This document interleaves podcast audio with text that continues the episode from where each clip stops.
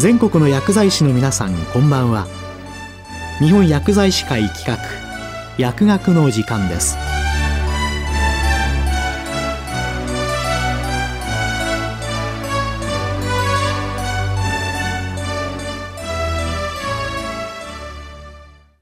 今日はソサエティ5.0の医療薬学について群馬大学医学部附属病院薬剤部長山本幸次郎さんにお話いただきます。ソサエティ5.0は社会や自然との共生のための循環型社会を信頼性が高い科学技術力と高品質の社会データを結びつけることにより実現する我が国の未来社会像とされています。社会の構造はこれまでバージョン1、すなわちソサエティ1.0の狩猟採集社会から始まり、食料生産を開始した農耕社会が Society 2.0。人や家畜の限界を超えたエネルギー利用を可能とした工業社会が Society 3.0とバージョンアップが進み、現在は情報社会で Society 4.0とされています。今後実現するとされるバージョン5の新しい社会を Society 5.0と呼ぶのですが、そこではインターネットオブ・ティングズ IoT で全ての人と物がつながり、様々な知識や情報が共有され、人工知能 AI により必要な情報が必要な時に提供されるようになり、ロボットや自動走行車などの技術を利用することで少子高齢化、地方の過疎化、貧富の格差など現代社会の様々な課題を克服できると期待されています。2019年に発生した新型コロナウイルス COVID-19 のパンデミックへの対応において、我が国でも社会の情報化の重要性が強く認識されるようになり、医療の分野にも様々な変革が起こり始めています。以前から遠隔診療は過疎地域に医療を届ける手段として検討されていましたが、なんとなく対面診療と同じクオリティを確保するのは難しく、やむを得ない手段のように考えられていたと思います。しかし実際に体験してみると、画面越しの会話でもそれなりにコミュニケーションを取ることができ、わざわざ現地に集まる必要がないというメリットも大きいことが分かりました。現在普及しつつある第5世代移動通信システム 5G では、遠隔医療に応用できる 8K 画像による通信が可能であり、オンラインでのコミュニケーションはますます有利になると予想されます。現在の病院でも、病室の患者に取り付けたセンサーの情報をスタッフルームのセントラルモニターで監視していますし、手術ロボットを操作する医師はモニターを見ながらロボットを操作しています。セントラルモニターの監視や手術ロボットの操作は遠く離れた場所から行うことも難しくはありません。今のところ、互いに触れ合うとか、暑さ、寒さ、匂いなどの感覚を共有するのは困難ですが、いずれこれらの情報も遠隔通信可能になるだろうと思います。オンライン診療のメリットは、単にわざわざ出向く必要がないというだけではありません。診療に必要な情報がオンラインで通信できるということは、その情報をコンピューターで処理できるということを意味しています。診療情報だけでなく、スマートフォンに蓄積された日々の生活行動記録などと付き合わせることも可能です。これらの膨大な情報を AI に解析させることにより、一人一人の生活様式に合わせた個別化医療を設計するなど、医療が大きく進歩することが予想されます。一方で、医療者が患者の生活にどこまで関与できるかというような倫理上の問題も発生するでしょう。ソサエティ5.0に対応した医療を行うためには、情報技術の現状と今後の発展可能性を理解した上で、次世代の医療のあり方を考えることが必要です。情報化社会が今後どのように発展していくかを考えるために、まずこれまでのコンピューターの発展と医療薬学との関わりの歴史を見ておきましょう。機械による計算の歴史は、チャールズ・バベッジが発明した機械式計算機に始まるとされています。科学が発達するにつれて、理論を裏付ける計算の量も複雑で膨大なものになりました。さらに、計算間違いも多くなったので、計算間違いを防ぐために計算機を開発したとされています。この機械的に計算することにより、間違いを防ぐことができるというのは、コンピューターを利用する大きなメリットです。その後、アラン・チューリングが必要なデータと計算手順を記憶させることにより、あらゆる数学的手順を機械的に実行することができることを証明しました。言い換えると、数学的に解決できる問題、論理的に解決可能な問題であれば、コンピューターに解決できないことは何もないということです。バベッジの機械式計算機は歯車を回転させることによって計算を実行していましたが、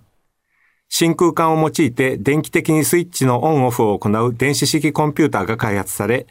処理速度が飛躍的に向上しました。さらに真空管がトランジスタに置き換わり、小型化、高速化が急速に進んでいます。もともとは暗号解読など膨大な計算を間違いなく迅速に実行するために開発されたコンピューターですが、膨大なデータを記憶して間違いなく迅速に処理できる能力を活かし、様々な事務処理やデータベース管理などに利用されるようになりました。医療現場における有用性も早くから認識されており、1960年には東京大学病院の中川不二夫先生が海外で使用されている IBM の病院薬局管理システムを紹介しています。1971年には生命科学の文献情報を収集したデータベースメドラインのオンライン検索サービスが開始されました。その頃、国内の病院薬剤部でもコンピュータ利用の中毒情報検索システムや採用医薬品副作用リストなどを業務の改善に役立てる研究が行われています。1980年代になるとパーソナルコンピューターが普及し、薬物動態解析など複雑な計算をさせることも一般的になりました。コンピューターがコミュニケーションツールとして情報化社会を支えるようになったきっかけは、インターネットの普及です。今から30年前、1993年に日本で商用インターネットサービスが開始されました。初代 iPhone の発売が2007年、今から16年前でそれまでスマートフォンという言葉は一般的ではありませんでした。コンピューターの小型化や様々なセンサーの開発が進んだことで、生体情報を常にモニターすることが可能になり、2020年には禁煙支援アプリやスマートウォッチに内蔵された心電計プログラムが医療用として承認されました。2022年には高血圧治療支援アプリが承認され、不眠症治療アプリも承認間近です。デジタル通信技術を医療に応用することにより、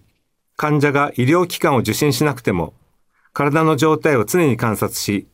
適切な指示を与えることで健康状態を改善できることが証明されたということです。現在、医療分野で注目されているのは AI とロボット技術です。生体センサーは人の目や耳よりも多くの情報を得ることができ、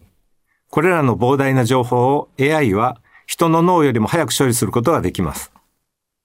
手術ロボットは人の関節が曲げられない方向へも自由に曲がるアームを持ち、人の腕では届かない部位の処置を行うことができます。AI とロボットには人間にはできないことができるのです。そして生体センサーや手術ロボットは遠隔で操作できるので、患者と医療者が同じ場所にいなくても検査や治療を受けることができるようになるでしょう。しかも人間がやるよりも上手にできると予想されます。現在一般に使用されているビジネス用パソコンの CPU は数ギガヘルツ、つまり10億分の1秒間に数回の周期で動作しています。一方、人の神経細胞の活動電位は発火から不応期終了までに数ミリセカンドかかるので、1ツ以上の速度で情報伝達を行うことはできません。コンピュータは人の神経伝達の1000万倍程度の速度で情報処理できるので、コンピューターの能力が人の脳を超えるのは時間の問題です。AI に関するニュースは珍しくなくなっているので、皆さんも AI は人が理解できない方法で正解に到達するということはご存知だと思います。医療の分野に AI を導入する際、AI の思考過程を人が理解できないにもかかわらず、AI の判断を人が受け入れることができるかという問題が挙げられます。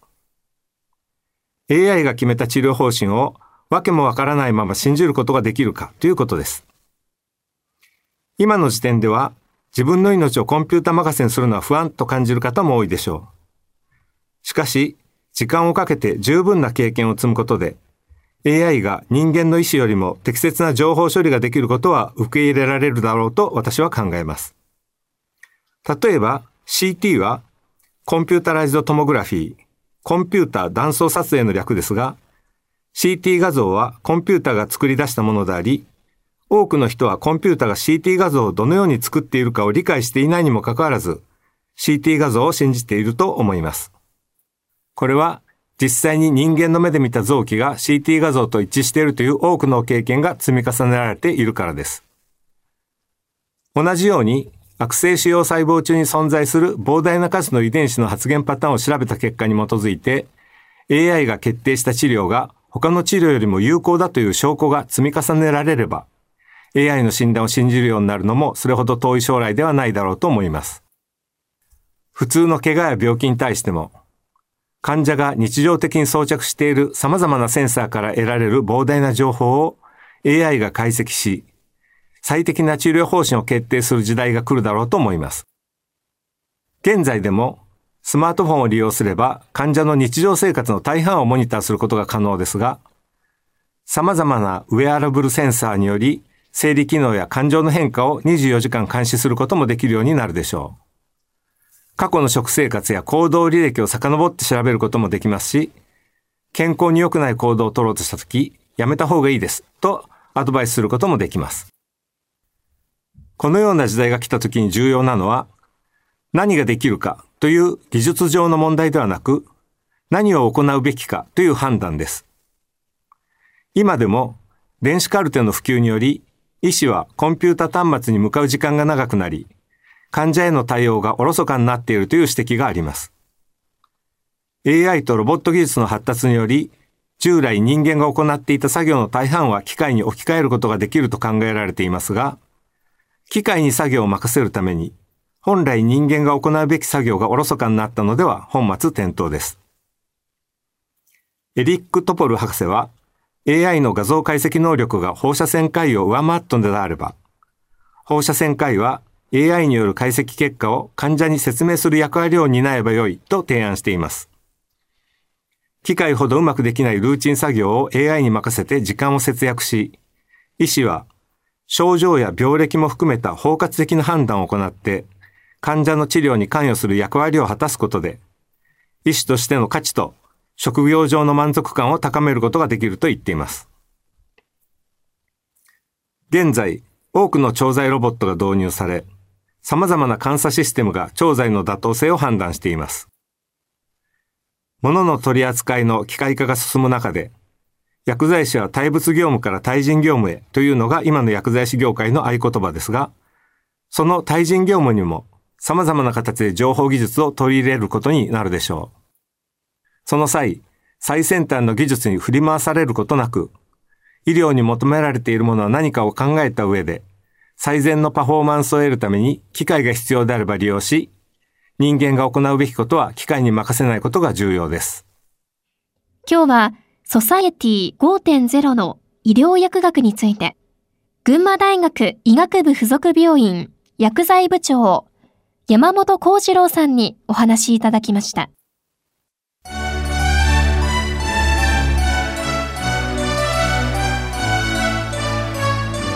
日本薬剤師会企画。